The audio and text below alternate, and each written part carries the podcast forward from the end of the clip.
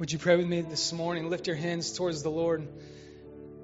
Lord, you are our shepherd, and therefore we lack nothing. Lord, we don't need another relationship. We don't need another job. We don't need to move to another city to be fulfilled today. But you're our shepherd, Lord. We lack nothing. It's only in the name of Jesus that our soul can find rest. You are the living water that never runs out. While everything else in our life seems to just come up dry and disappoint us, Lord, you are here with us. You have come to fill our hearts afresh this morning, Lord. So, with our arms outstretched to you, God, we just remember your rightful place in our lives with a physical sign of surrender to just say, Lord, we don't just want you to save us for eternity, we want you to be Lord now of our lives, leading and guiding and shaping every moment of our lives, Lord. Holy Spirit, we welcome you into this place. We give you full reign over the next few moments and into our life for eternity. It's in Jesus' name. Everybody said. Come on, everybody said. Come on, you can go ahead and have a seat. Give the Lord a shout of praise if you're excited to be in His house this morning. I'm right there with you. Can we say a warm welcome to those who are watching online? Let's give it up for them right now at the 11 a.m. service. Come on, that was weak. Come on, we can do better than that. Welcome, welcome, welcome. My name is Andy. I'm the lead pastor here at One Church. And uh, if you've been here for a few weeks now, I guess you're not too sick of me preaching yet. Uh, and then for those who are new, I just want to say welcome in all sincerity. Those who are watching online, watching this on YouTube later. We say four different things before we start each of the messages. And the first thing is this you belong here before you believe. And I say this, and I know that for those who have been here for weeks, you might be thinking, okay, I've heard this many times, but I pray this would hit you fresh this morning that even if you came in here this morning, you walked in with doubt or shame or confusion or literally just fear about, I'm not really sure what I believe about Jesus yet. The Lord said, that's okay. You already had a place in my family. You already had a place at the table before you even believe. Amen? The second thing is this we don't want to just reach those who are kind of on the fence about Jesus but those who are watching online or in the room, we also want to unleash, everybody say unleash. We want to unleash those who want to go deep into their purpose, into their calling. Amen. The third thing is this I don't want to talk at you, but I want to talk with you. So every time I prepare a message, I'm spending time in prayer throughout the week. And you guys, even before last service, I'm getting up there and I'm thinking, God, you are preaching this message to me. I'm in the same boat with you all.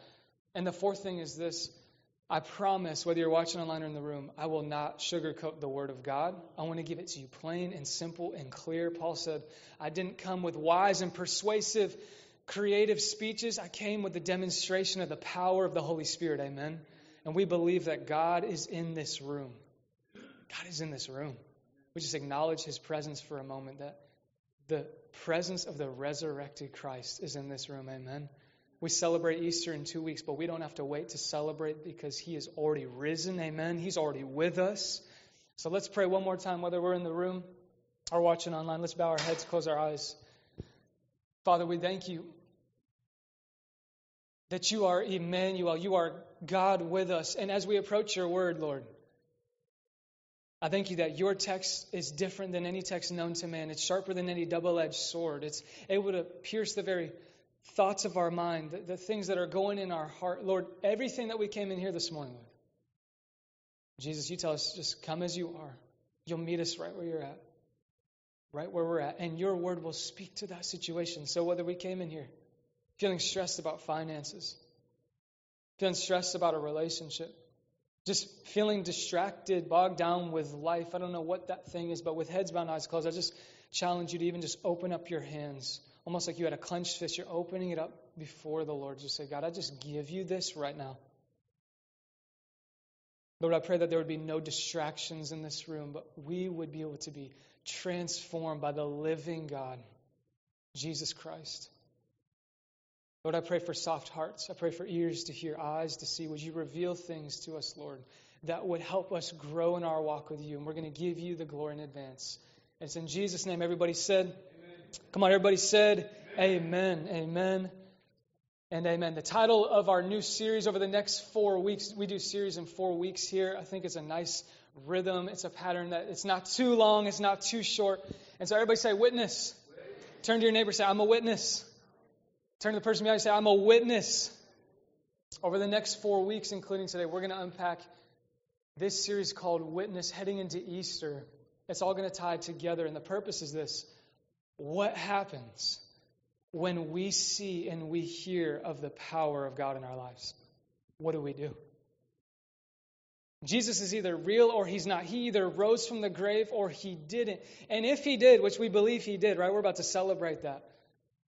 And then that has to radically change our life. We're going to be talking about the miraculous power of God. Does anyone believe that God still does miracles today? I don't know about you, but I believe that Jesus Christ is the same yesterday. Everybody say yesterday, yes. today, today, and forevermore. He has not changed, and his power is at work even in this city. Amen. The foundational scripture I want to read for the next four weeks is this Acts 4:20. We cannot stop telling. Let's just pause right here. These are early church disciples, apostles, men and women who followed Jesus. They talked with him, they ate with him. And they say, no, no, no, the things that we saw with our own eyes, the things that we heard, I mean, we saw Jesus' scars in his side. He rose from the grave. We, we can't stop telling people about everything we've seen.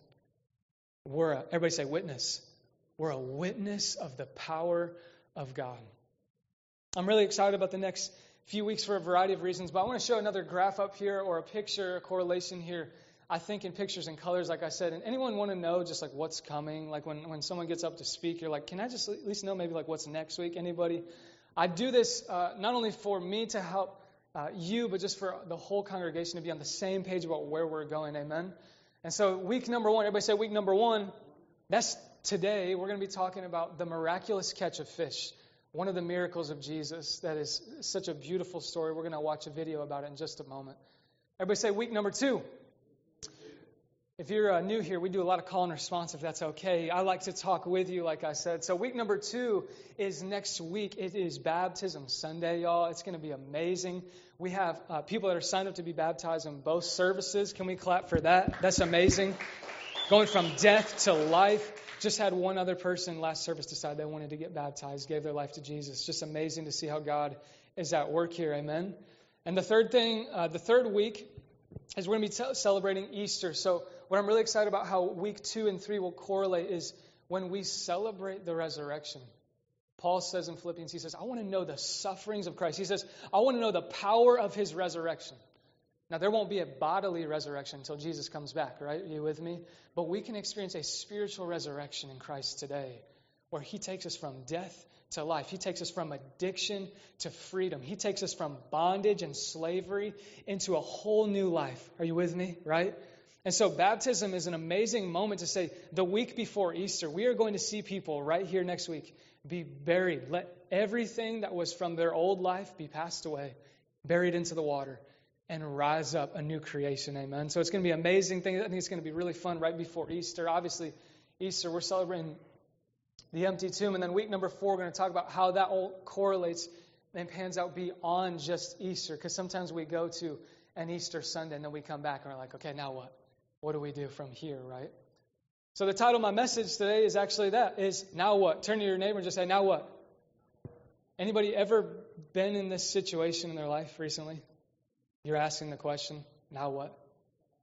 God, I thought you were going to show up in that place, but you didn't. You closed that door. I thought you were going to open. I thought you were going to give me that job or help me find my way into that relationship, but, but it's a no. It's a closed door. So now what? Or maybe on the other end, you've experienced the power, the anointing, the blessing of God, the favor on your life, and now you're saying, Now what do I do that I have witnessed these things? I know that Jesus is who he says he is. So everybody say, Now what? Now, what do we do, whether you're watching online or in the room? I'm excited. I want to give some context for a video we're about to show. Before we show it, this is a story of the miraculous catch. Anybody ever seen this story before? This is when Jesus calls the disciples. And, and over the next four weeks, I want to really kind of get onto a, a, a level where we can relate to the disciples because we often look at the disciples and we think Peter was this like clean cut man. He said, Repent and be baptized, all of you. No, really, Peter was, uh, I mean, at one point he was a fisherman. He was probably swearing. He probably smelled bad. And Jesus is calling tax collectors and sinners and people that would be overlooked and undervalued today. Jesus says, Those are my followers. I, I want them. to build my kingdom. And it's kind of interesting in this story because I think we can relate to the disciples. Have you ever worked on a project or something where you're working tirelessly, hours? Maybe you're discipling someone. Maybe you're painting something. Maybe you're working on a sales project or a work project, and it just feels like nothing is happening. Let's be honest, we've all been there before, right? And we're asking the question now, what do you want me to do, God? I'm doing my part. I'm trying as hard as I can. These fishermen have been fishing all night. They haven't caught anything. They're frustrated. They're like, okay, Jesus says he's the Messiah, but I don't know, man. And Jesus approaches them. Watch this video, and we'll talk about it in just a second.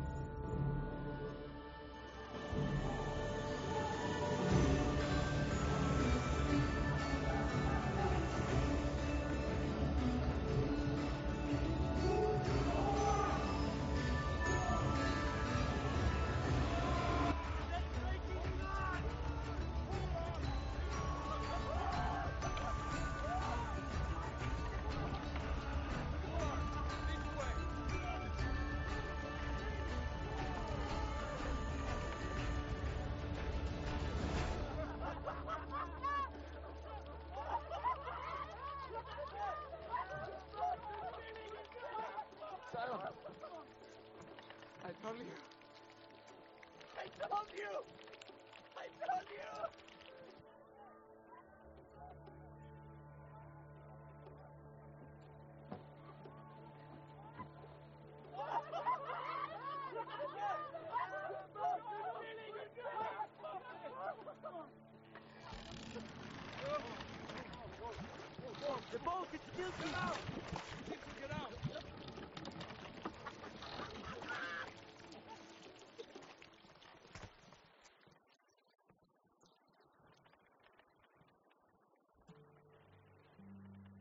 My brother and the baptizer. you are the Lamb of God, yes? I am. Depart from me. I am a sinful man. You don't know who I am the things I've done. Don't be afraid, Simon. I'm sorry. We, we've waited for you for so long. We believe, but my faith, I'm sorry. Lift up your head, fisherman.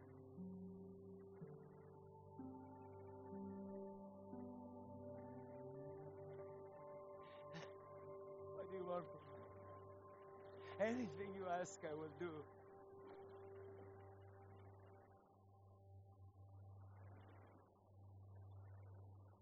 Follow me.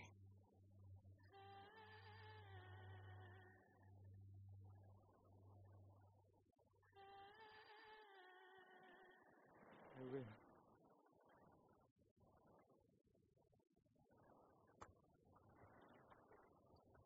Rabbi.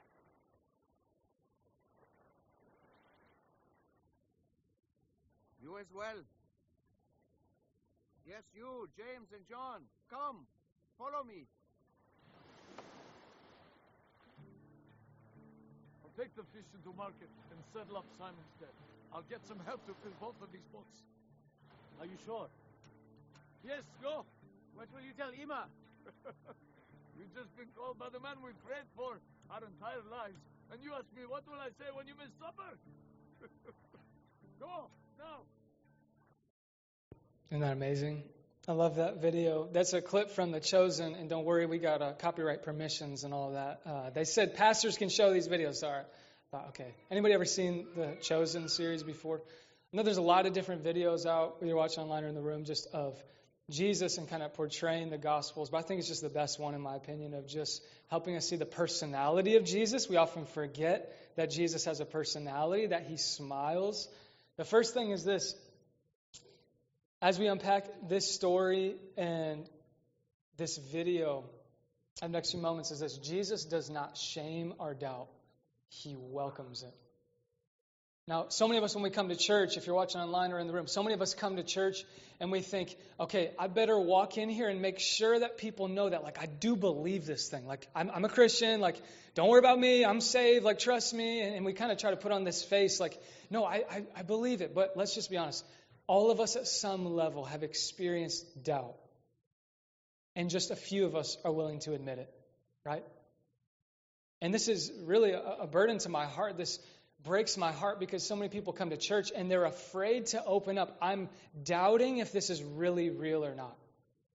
Like I'm going to come here and, and I'll, I'll give and I'll attend, I'll go to a small group, but there's something in our heart that goes, I don't really know. I mean, you got to prove it to me. But Jesus doesn't shame that doubt. He doesn't say, I can't believe, disciples, you didn't believe in me. I mean, look what I did. He gets down with Peter, right? He smiles. He welcomes his doubt. Says, Your doubt doesn't intimidate me. Don't worry about that. Jesus doesn't, everybody say shame. He doesn't shame our doubt. He welcomes it. Luke 5, 6 through 8. When they had done so, they caught such a large number of fish, just recapping the story. Their nets began to break. So they signaled to their partners in the other boat, Come to help them. And they came, they filled both boats, like you just saw. But then, verse 8, when Simon Peter saw this, he fell at Jesus' knees. Let's just focus on this for a second. He said, Go away from me, Lord. I'm a sinful man. I can't be in your presence. And I think about this moment, and then I look at the way Jesus responds. Obviously, this is a reenactment. This isn't a live look into the gospel, right? Let's just, okay. But I know this might sound simple, but we often put so much focus on the divinity of Christ. Okay, let's just pause here. Jesus is fully God. Everybody say fully God. And he is fully man. He's not somewhere in the universe saying, Get on my level, all of you, get your act together. It says, The Word became flesh. It says that Jesus did not consider equality with God something to be used to his own advantage, to say, Come get on my level. He said, I'm going to go to your level. I'm going to take on a human body. And let's just be really plain and simple this morning. The truth is only found in Jesus Christ. He is the way, the truth, and the life. This isn't about, well, Christianity is a, a, good religion, but I like the other religions. Jesus says the only way to God is through Christ. That's it. It's not in Buddha, it's not in Muhammad, it's not in whoever you thought was a good teacher. It's in Jesus. He's fully God. Everybody say fully God. But he's also fully man. And this is a part in church that we don't talk about a lot. We don't really pay attention to much. Hebrews 4:15 it says Jesus, this high priest of ours who is interceding on behalf of us, who stood in the gap. He took our place on the cross, the death that we deserve. He actually understands our weaknesses because he is fully God and fully man. That He took on a body, the incarnation, for he faced all the same testings that we do. And yet he was sinless. Many of us forget the simple truth Jesus smiles and he laughs. I know that sounds like, okay, what are you trying to say here? Jesus is personal, he's relational. Jesus has a sense of humor. Is that okay to say? Like, do you think Jesus was just sitting around the campfire with everyone just with a straight face on day in and day out? Please follow me. No, no, no. Jesus, he laughs. He's telling jokes. J- Jackson and I were talking about, he even had a nickname for one of the disciples. Like, Jesus is a personal, relational, intimate God. But here's the truth many of us have only seen God as creator, we have not seen him as friend. Okay, God, I know that you like spoke the, the moon and the stars and like you are the Alpha and the Omega. And let me be very clear there is a reverence here. Like when you come into the Lord's presence, when you come into the Lord's house, when we open up the word, there is, everybody say, reverence. There is a godly fear. Yes and amen. But many of us have only experienced that. He's my creator. God, you're somewhere there. I kind of pray, would you bless this food to my body in Jesus' name? Amen. But Jesus says, no, no, no. I want to be so much more than that. I want to be your friend. And I want to remind you that I know you by name, that I created you, not just the moon and the stars. I know you by name. I call you by name. Jesus doesn't shame our doubt. He actually welcomes it. It's not intimidating to him. There is no doubt that is too big for God. You could say, Well, I don't believe he exists. Well, guess what? Miracles happen so that we can build trust with God. Oh, you don't believe Jesus is real?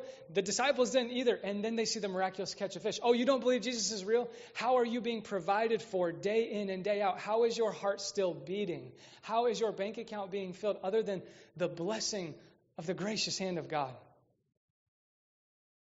But even if you doubt, you don't need to be ashamed of that. You can bring that to the Lord. I think of Thomas when we're thinking about the story of Easter, right? Jesus rises from the grave, and Thomas goes, I still don't believe it. He's standing right in front of him. He goes, Thomas, put your hands to my sides. Look at my hands. Look at the, the holes in my hands, right? Are you with me? Anybody know that story? It's a beautiful moment where Jesus doesn't shame him.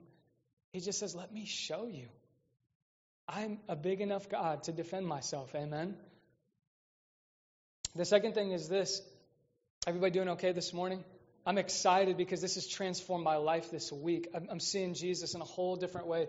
Number two is this Jesus doesn't shame our passions. Let's pause there. What are you most passionate about? Like really plain and simple. I love basketball. What do you do you like painting? Do you like work? Do you like business? Do you like riding bikes? Do you like going to the gym? I don't know what that thing is for you. Maybe you love taking care of babies. Think about that passion. Everybody got that? Okay?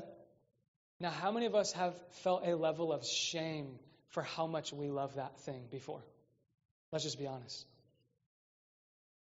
But Jesus doesn't shame our passions, He, he gives purpose to the exact things that you are into. Obviously, we're talking about things that are not sinful, just hobbies, interests. Man, you like clothes, you like fashion. I don't know what you like. But he gives purpose. Everybody say purpose. So look at Luke 5:10. Jesus said to Simon, right after this miracle happens, he says, Follow me. Then he says, You will fish for people. Okay, now this is really important. Jesus, have you ever noticed? You can put this slide up on the screen. Jesus speaks to them in language they can understand. Have you ever noticed this in Scripture? Jesus doesn't come up to them and, and, start talking about this holy temple over here. He speaks to fishermen as fishermen. He speaks to doctors as doctors. He speaks to farmers as farmers. He speaks in a language they can understand. And what's so amazing about God is when you realize He's not just creator, but He is, everybody say, friend. You realize God is speaking to you in many ways that you're not paying attention to. He speaks to you in way more creative ways than you would ever give Him credit for. Man, I thought God only spoke through His Word. Okay, it's what's written there. That's that's basically it. And then you realize, no, the Scriptures point to having a relationship. Everybody say relationship. Relationship. You have a relationship with God, and you realize, okay, the Word and then the Spirit. Everybody say the Spirit. God is Father, Son, and Spirit. Jesus sent His Spirit to say, I want to walk with you as a friend. Like yeah, you, you know what Hebrews 4:15 says, but have you experienced it? Have you tasted and seen that God is good? Have you tasted and seen that He is a friend, that He is with you through the watches of the night when everybody left you, when no one was there to comfort you, and then you felt the overwhelming presence of the glory of God? Then you know, and I've witnessed it. Jesus is who He says He is. God takes our obsessive passions and He speaks special purpose in them. So I'll share about my life with you for a second. Let me just get vulnerable. I know I'm kind of that guy that likes hip hop and basketball and fashion, okay? Like, let's just admit that. I'm not going to try to hide who I am. I feel like that guy sometimes. You know, I walk into a store, they're like, oh, yeah, look, he looks like a pastor, right? Or some people think, you know, if you're, they think I'm a priest, and they're like, oh my gosh, you could never get married. That's a whole other conversation. But when people see me, right, they, they, they think about these stereotypes maybe, and for a while, you guys, I was really ashamed of that. I'm just being vulnerable. Like, I was ashamed, like, maybe I just shouldn't like clothes that much. Maybe I really should just give up watching basketball forever. I should probably just, like, you know, wear, like, you know, a black shirt and just, it's just about Jesus, right? And it almost turned into a legalistic mindset in my mind, okay? And the Lord showed me, no, no, no, Andy, let's let's speak to the people in the, this room this morning. You like fitness, you like fashion, you like pharmaceutical things. I don't know where you're at. What if God were to say, don't be ashamed of that thing. I'm going to give purpose to that. Because you guys, I can't tell you how many times I have walked into a Denny's and someone says, Wow, those shoes are cool. Opens up a door, and all of a sudden we're talking about Jesus in five seconds. You might think that sounds crazy. I think God knows He's a relational God. He uses the things that you are interested in to say, don't let that be an idol. I know you love flag football. I know you like watching football. Invite someone to the game. Watch with your neighbor. Take time to say, How can I pray for you afterwards? He speaks special, everybody say purpose. Is anybody with me this morning? I think this is a huge takeaway because Jesus comes to them and he says, You are now going to fish for people. I'm going to communicate to you in ways that you know that are specific to your context. 1 Corinthians 10:31 says this, whatever you do, whatever you're interested in. Obviously, if it's super sinful, that's another conversation. Whatever your hobbies or interests are, do it all for the glory of God. Don't do it for yourself. Don't do it to add to your bank account, to build your castle. Do it for the glory of God. And watch how God might work when you are being in the world and not of it. Are you with me? I think it's so funny. You know, you have a lot of churches that are like, no more youth sports, no more youth sports ever. They're taking us away from church. What if God were to use that exact thing to reach people who are lost right now? No, no, we need to get rid of everything we've ever been interested in. No, Jesus says, I want you to be fully surrendered to me, but I want you to be mature enough so that you can be in the world and not of the world. You can be in the game, you can be watching the game, and you can be there praying for people, loving on people, blessing people whatever you're interested in. The third thing is this we cannot see the miracle without taking the step of, everybody say faith. Turn to your neighbor and just say, it takes faith. Luke 5 5. Simon answered, Master, we have worked hard all night. Luke 5 5. We've worked hard all night. Jesus, you're coming to us. We've been fishing. We've been trying. We've been striving. Why are you going to come to us right now and tell us to throw our nets in the deep end? Anybody ever felt that way with God? But he has a sense of humor, right? He goes, Put your nets out into deep water.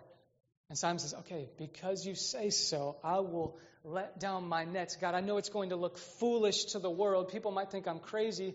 Maybe some people who are watching on the shore, are like, why are you even talking to this prophet? But because you say so, Jesus, okay. Peter had to let down the nets to see the miracle. And I want to put this phrase up back on the screen. Miracles still happen today.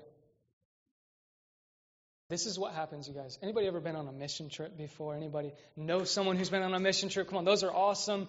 Maybe you went overseas somewhere. Maybe you were in Africa or maybe you were in Europe. I don't know where you're at. But you know what breaks my heart the most? I did this myself. So I'm preaching to myself. You go on one of those trips, you see God move in power, right? You're like, man, I saw someone healed. Oh my gosh, this one group of people that were really poor, man, they had like God was taking care of them every day. And you come back with all these testimonies. And then the next thing that comes out of a lot of people's mouth after they go on a mission trip is God would never move here, though, like he does there. Man, I wish I could go back. And honestly, you guys, it goes into like this depressive state for a lot of people. They come back from another country, they're like, God's just not really moving here in America. Church, can I just encourage you? Miracles happen today in this city, in Jesus' name. In this city, in this square footage. The Lord is the same. Hebrews 13:8. Jesus Christ is the same yesterday, today, and forevermore. You don't have to go on a short-term mission trip to experience the power of God in your life today. You don't have to sign up for some class to go to Israel and walk the Holy Land. That's amazing. But God is with you right where you're at. I'd say a couple phrases like this miracles, they don't have to be big and flashy. They don't have to be the, the big bang, everything. Oh my gosh, someone got healed. It could literally be you woke up today. Do you not consider that a miracle? You're still married today. Do you not consider that a miracle? I didn't know, know like hidden intentions behind that, all right? But miracles, they don't have to be big and flashy. They're often, everybody say, the mundane. I'd say like this it's not that God doesn't do miracles here, it's just that you're not looking for it. We're just too distracted. Oh, God doesn't really move here. I mean, He moves in the Bible. Yeah, I mean, look at what He did with the Red Sea. God doesn't do that stuff today. No, no, I would challenge you and say, Are you looking for it? Are you praying for it? Another step to say this it's not that God doesn't do miracles, it's that we are not stepping out in faith anymore. We think that was just for the apostles. Oh, that's just for the disciples. They let down their nets. That's a cool story, man. I'm going to tell my grandkids. No, no, Jesus is saying this is for you. Are, are you willing to take a step of faith? Because you say, oh, miracles don't happen. The power of God, yeah. Are you stepping out to see that? Because Jesus said, Simon, let your nets down. Once he let the nets down, then the miracle came. This is a relationship. This isn't, God, you're a puppet, I do, or I just kind of speak things, miracles happen. No, it takes our obedience. Everybody say obedience. obedience. That's an O word we don't like to use in church, right? Our obedience. And then we see the miracle. So let's keep going. Point number four is this dependence on God. It brings sweet, everybody say intimacy.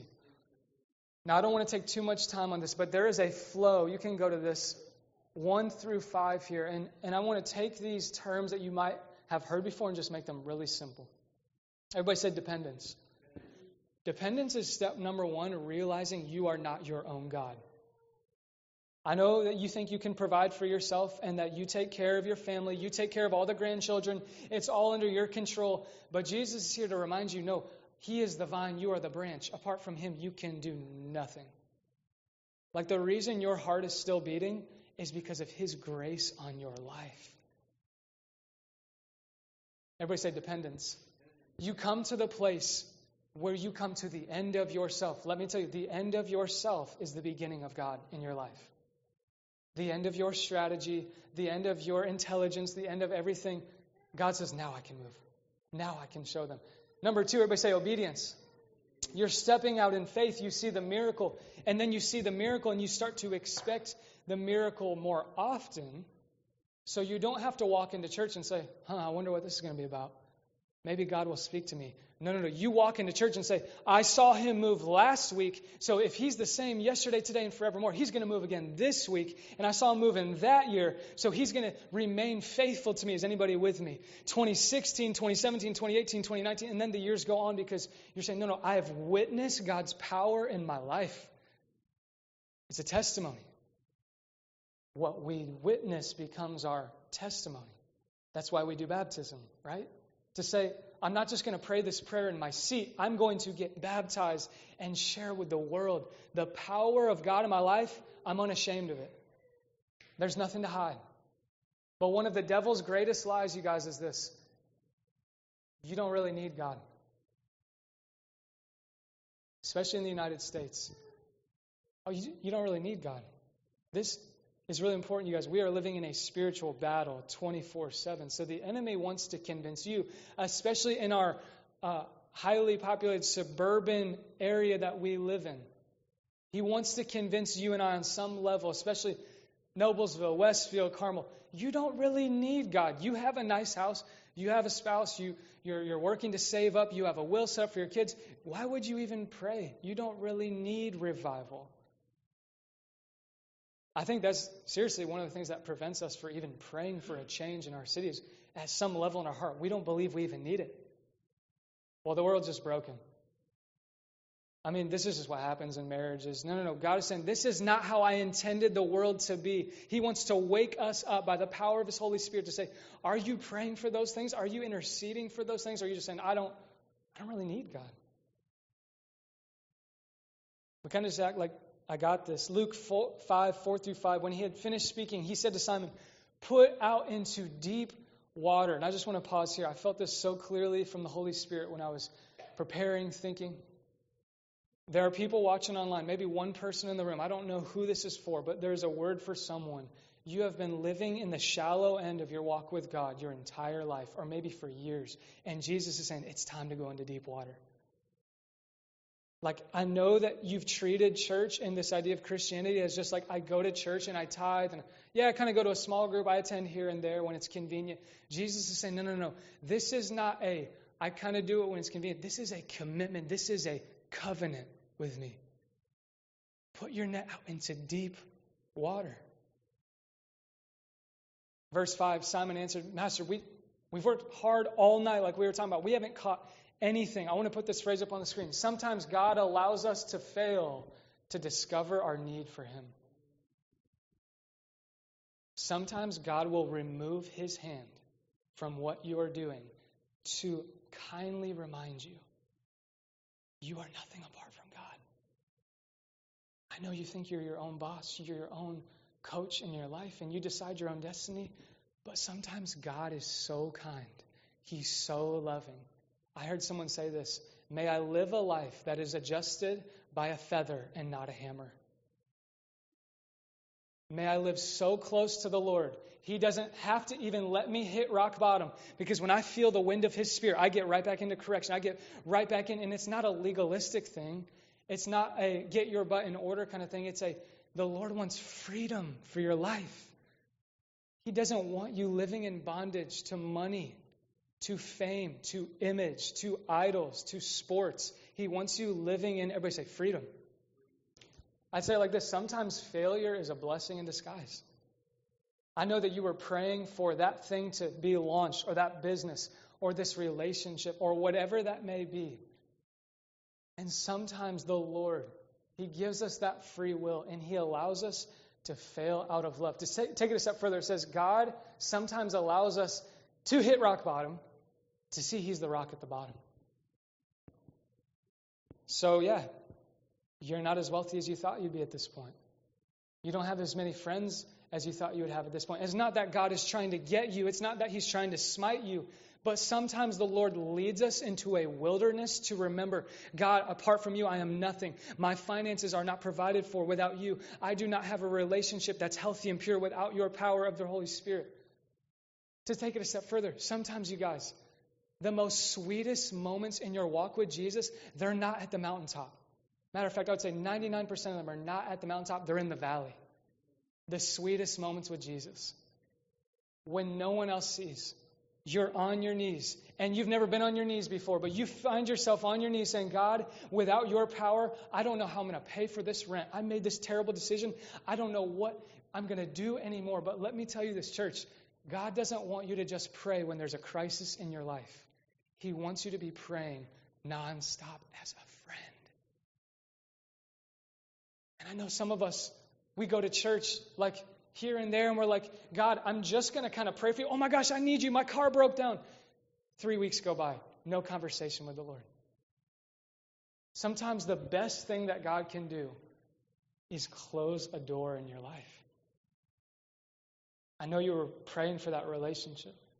And God is for you. Everybody say, He's for you. He is for you. He is for you. He's not against you. He's not trying to smite you. But when you realize, oh my gosh, God is for me, He's not trying to manipulate my life by closing this door. Can we just all acknowledge there was a moment in our life where God said no? And it was a gift. You wanted to marry that girl, but guess what? It would have led you into crazy drug addiction. She was partying. Maybe she even took her own life. Are you with me? Like, there are moments in our life where we just need to recognize I know you're praying for that bigger house, that bigger whatever, X, Y, and Z, but sometimes the best gift God can give you is a no. I'm sorry, my child. And He doesn't do it and slam the door in your face. He, he comes to you like that video. He meets you on that level and says, My child, I know you want that. I know you want that. I know that you're praying for that, but I love you too much. I know that that thing is not for your good. You wanted that job, but they were going to overwork you until you were done with work forever. I'd say it like this it was never about the miracle, it was about the, everybody say, relationship. Every miracle that happens in our life is meant to build trust. Because here's what happens the reason why the valley is so sweet is because we are locked right on with Jesus, right? Because we remember, I can't do anything apart from Him. I desperately need Him. And then what if God does bless you with the thing you're praying for? The bigger square footage or whatever it is. Maybe you want to go start a ministry, you want to serve somewhere. A lot of times, that very thing you prayed for becomes an idol. You start worshiping the thing that you were praying for, right? Like at one point, you were without it, and actually, you were more joyful without it than with it. Come on, anybody ever been there? There are moments, even as we have launched this church, and it's exciting. People are giving their lives to Jesus. And you know what? Sometimes I honestly miss the moments where I was just in my prayer closet. There was no one church. Because why? My connection with Jesus, there were less temptations around me. Are you with me? I was locked on Him. I'm praying that God would keep me in that place where He is my first love. And to take it one step further, and we'll be done with this main point miracles happen so that only God could get the glory. Okay, you came to your knees now. You recognize, just like Peter, Apart from you, Lord, I am nothing. Apart from you, I will spend eternity apart from you. You come to that place, you land on your knees. God, I need a miracle. I need a miracle in my marriage. I need a miracle in my relationships. And then it happens. You can't take the glory for that. It wasn't by your intelligence, it wasn't by your strategy. It was a supernatural move of God you can never take credit for. And Jesus doesn't do this to shame you, to say, Look at me. He, he smiles and he laughs. He says, My child, my friend, I love you. The last main idea is this, and we'll be done. Number five, witnessing the miracle.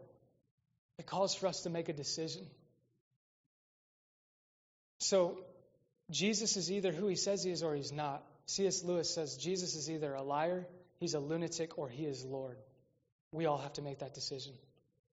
Okay, God, I've seen you move. I saw that person get baptized. Man, I saw all of a sudden my bank account had just enough to get another week. Like I couldn't have done that without the move of God. Any, anybody ever been there? I've been there before. As a young college student, you're like, wait, what is happening? God is so kind that He does one miracle after the next to build trust with you. So your doubt is not too big for me. But it calls for us to then make a decision. So this is what happens. Matthew 4 19 through 20. He said to them, Follow me. I will make you fishers of people. Follow me. You remember that part in the video, right? Peter says, What do you want from me, Lord? He says, Follow me. But verse 20 says, Immediately. Everybody say, Immediately. They, they left their nets and they followed him. Now let's just be real, and myself included. If Jesus came into the place where you call work and said, Leave what you're doing right now and follow me, how many of us would immediately leave? And this is where we can just relate to the humanity of the disciples, right? But let me encourage you with something. This is a, a bigger challenge to us now because in this time period, this is so important theologically. The disciples did not have the Holy Spirit living in their heart. This is really important. Anybody ever thought about this? Okay, you see the disciples, they're walking with Jesus, but they don't have Jesus living in their heart like we do today. Are you with me? Peter's cutting off ears. They're trying to lead a revolt. They're so confused. They don't have the power of the Holy Spirit. So when Jesus comes to us today and says, Follow me, guys, we're without excuse. Like the Holy Spirit is able to guide us, to empower us, to strengthen us. And this phrase, I know it might be offensive, but it's so important. Delayed obedience is still disobedience to God. And man, I've been guilty of this. I'm asking for forgiveness of this. Maturity is this. The next slide. Our yes gets quicker. The Lord calls you, drop your nets. And then it doesn't take six years for you to finally obey the promise that God had called you to live into. It takes six seconds. Come on, are you with me? Our yes gets quicker. That's if you want to ask, how am I growing in my relationship with God? Jesus says this it's not about attending church and tithing here and there and maybe getting involved in a small group. He says, I'll know if you love me if you obey my commands. if your yes gets quicker. And the Lord, He's so gracious. He's not up there like grading us, right? Like, oh my gosh, now my child. He's a father. Amen. He's a father and He is patient. He is compassionate. But delayed obedience is still disobedience. Maybe you find yourself living in sin this morning. Maybe you find yourself in an addiction. Maybe you're living together before marriage. I don't know where you're at on the spectrum. I know that I've been in those places where I'm like, God, I know I'm living entrenched in sin. What if it didn't take you six months to just say yes? But it was today, right? A few phrases that came to my mind. I know it's quiet in here. Again, I say all this in love. Is that okay? I want to challenge you. This comes from a deep place in my heart because I'm afraid you guys, we have a lot of places in this state, maybe even in this county, where you come and you think you're walking in Christianity, but you're really not living the full life. And I feel especially called by God to say, no, no, no. Jesus, when he says, follow me, this is not a friends with benefits kind of thing. This is not a God is a slot machine in the air. And I kind of pray when I feel like it. And oh, I need help, God. And then you kind of disown him. Jesus is saying, no, no, no. I know you spend thousands and thousands of dollars on a wedding, but there is a covenant with me that comes even before that. Are you with me? This is not a friends with benefits. Hey, I kind of do what pleases me and then I kind of ask for help from God. That is what we call cultural Christianity. That is what we call a lukewarm Christian life, where God is a slot machine. God, I, I prayed, I did my devotions this morning. Would you please? Jesus saying, it's not about that stuff, you guys. And he's not up there with a lightning bolt, but he's saying, I want you to live in freedom so bad that you would taste and see that a full surrendered life to me, you'll never lack anything. A few phrases that came to my mind is this We want to seek God's hand, but not his face. We want to say, God, whatever you can do for me, then I'm kind of good with you. Like, as long as my business is going well and I have health, wealth, and prosperity. Come on, like, there's a serious issue in the body of Christ in America. Are you with me? Like, we have literally treated Christianity like it's literally a, I do right, act right, think right, and then God blesses me, and I'm living the blessed life. Jesus says, No, seek my face. Don't seek my hand. Don't seek what I can just do for you. Are you surrendered to me? Another phrase would be this We want the miracle of God without being married to Him. And this breaks the heart of God. I'm not asking, do you attend church? I'm not asking, are you in a small group? I'm asking, are you married to Jesus? Are you in covenant with the Lord? Because this is what it means to follow Him. And the last thing is this we want the favor of God without following Him. God, just please bless this sales pitch I'm about to give. Please bless this sports league I'm about to do. Please. And the Lord is saying, Would you just seek me when it doesn't have to do with you being blessed? But it just has to do with you saying, Jesus, I want to know you. When you get on your hands and knees and say, I know that you will bless me. There is favor. Come on, can we say amen? There is favor that comes with walking with God. That is in Scripture. I'm not going to act like that's not in there. But Jesus is saying, Would you get on your hands and knees not to just pray for a miracle, but to be in a marriage with me? To say, Jesus, I just want to know you. I just want to open up my Bible. And yes, I do need your help. And yes, please guide me. But I'm on my hands and knees to say, Jesus, I just want to know your love for my life. I want to be in relationship with you. I don't want to just be praying because I'm in a crisis. I want to pray because I'm in a Christ centered relationship, right? The last phrase is this the miracle was not designed to build an idol, it was meant to build trust. So Psalm 24 says this Who may ascend the mountain of the Lord?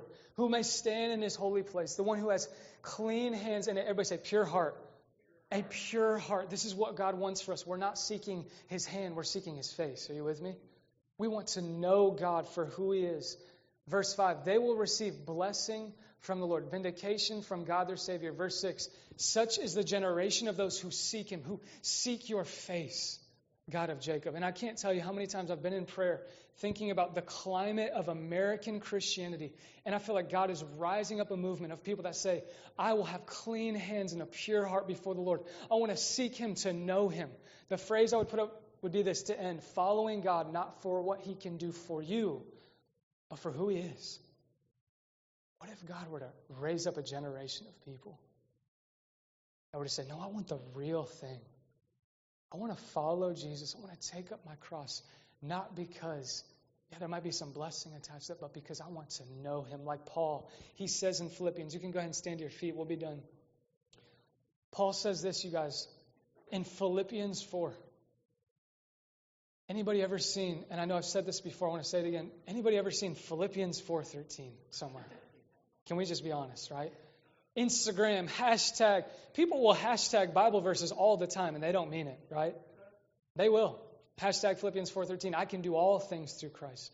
Really what Paul is saying, he writes in the scriptures before and after, he says, I know what it's like to be in want to not have a lot. And I know what it's like to be blessed. He says, I've experienced both sides. God does bless, God does call us to suffer for Him. And what I've found is the way that I can do all things through Christ is because I am content. Everything come back, comes back to contentment. Say, God, I actually don't need the miracle. I don't need that job. I don't need to move to that city to be fulfilled today. It says in Scripture, the Lord is our shepherd. We lack nothing, right? That's either true or it's not. And I don't know about you, but I want to live a life where Jesus comes to me wherever I'm at. He says, drop your nets. And it doesn't take six years, it takes six seconds. I will, Lord. I trust you. I know you're for my good. I know that you are here to lead me, that you are here to walk me into the kingdom. Would you pray with me one more time? We'll be done in just a moment. Father, I thank you that you have called us to follow you, God. Beyond church attendance, beyond, yeah, I have some family that kind of goes to church. I pray for my kids.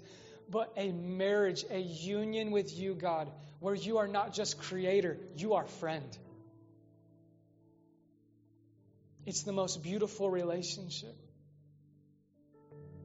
Because, Lord, you never leave. It says, while we were faithless, you remained faithful to us. And God, I thank you for your grace. And I just feel this especially for the conviction that's in the room. For us who are saying, God, I know that I have treated you like a slot machine. God, I just thank you that you have forgiven us. I thank you for your grace, God. While we were sinners, you died for us. And so, for those who are in the room, those who are watching online, for anyone that says, Man, I want to make a decision to follow Jesus, I want him to be Lord of my life, not just a Savior in the heat of a moment, but Lord of my life today. If there's anyone in the room that says, I want to be all in for Jesus, would you just raise your hand? You know that you've been one foot in, one foot out it's been treated as a cultural Christianity in your life you're saying, Jesus, I feel you this morning. I know you're calling me to surrender my life to you. Would you just lift a hand? For those who are watching online or in the room, let's just pray this prayer silently in our heart. Father, forgive us, for we have sinned. Thank you that you have forgiven me. I receive that this morning. Thank you that you have forgotten my sin. You've cast as far as from the east to the west. And Lord, I receive your Holy Spirit, that I would become the temple of the living God, that you would live in my heart. Jesus, I welcome you into my heart right now. I don't have to wait six years from now, but today is the day of salvation. So we, we welcome, we receive that gift of salvation in this moment, Jesus, a free gift. And Lord, for anyone in the room with heads bowed eyes closed, for any believers that have said in their hearts this morning, you know you feel the conviction of the Holy Spirit where you feel challenged to surrender false gods. You know that something else has taken lordship in your life, and you need to give that to the Lord to let Him take His right place in your life again. Would you just lift a hand? I know that was me recently, God. I'm right there with them. Lord, we pray for us as believers with our hands raised to say, Lord, create in us a pure heart. Like David said, after he made mistakes, after he had a different idol, he said, Restore to me the joy of my salvation. Bring me back to my first love. God, I pray for that for the believers in the room, including myself, that we would seek you, not for what you can do for us, not for how you might bless us or show up in miracles, but we would seek you to know you. But I thank you, Lord, that you never have given up on pursuing on us, Lord Jesus. So you have never given up running after us. You've never given up speaking our name in the dark, even while we rebelled. So, Jesus, thank you. You are calling us back into unity with you, and it's in the name of Jesus. Everybody said, Amen. Amen. We are going to do communion this morning. I don't have a cup up here with me, but this service is going to go a few minutes longer today, whether you're watching online or in the room. We're going to partake in communion. It's, an, it's a beautiful picture. Because when we walk to the table, in just a moment, Drew and Mara will serve you when you come out into the outside of the aisles, come back through the middle. When we partake in communion, have you ever noticed like communion at a lot of churches feels so like somber? Like so many people walk up with like their heads down and they're like, man, I can never. They take it. Jesus says, like he says to Peter, lift your head this morning. Not because of who you are, not because of pride, but in humility, lift your head to remember there is freedom in the name of Jesus. Amen. When you come to the table, you can receive. It says on the night in which Jesus was betrayed, he took the bread, he gave thanks, he broke it as a sign to show them, This is my body that's been given for you on the cross. He took the cup, he said, This is my blood that was shed for you. Do this in remembrance of me. And so when we come to the table, I challenge you, as God has forgiven and forgotten us, you can come to the throne room, right? As it says in Scripture, with freedom and with confidence. Not with pride, not with arrogance, but with just a humble heart that says, God, thank you that you are the God that is the creator, but you are also the God that smiles and laughs with me. You are the God who is my Father, who is my friend. Let's partake in communion. There's some gluten free as well. I don't think Jesus had that back then. Maybe he did. Maybe everything was gluten free back then. But we have gluten free. I know I need that. And uh, you can take it, take it back to your seat. You can partake in that, and then you can stand and worship. And we'll be done in just a moment.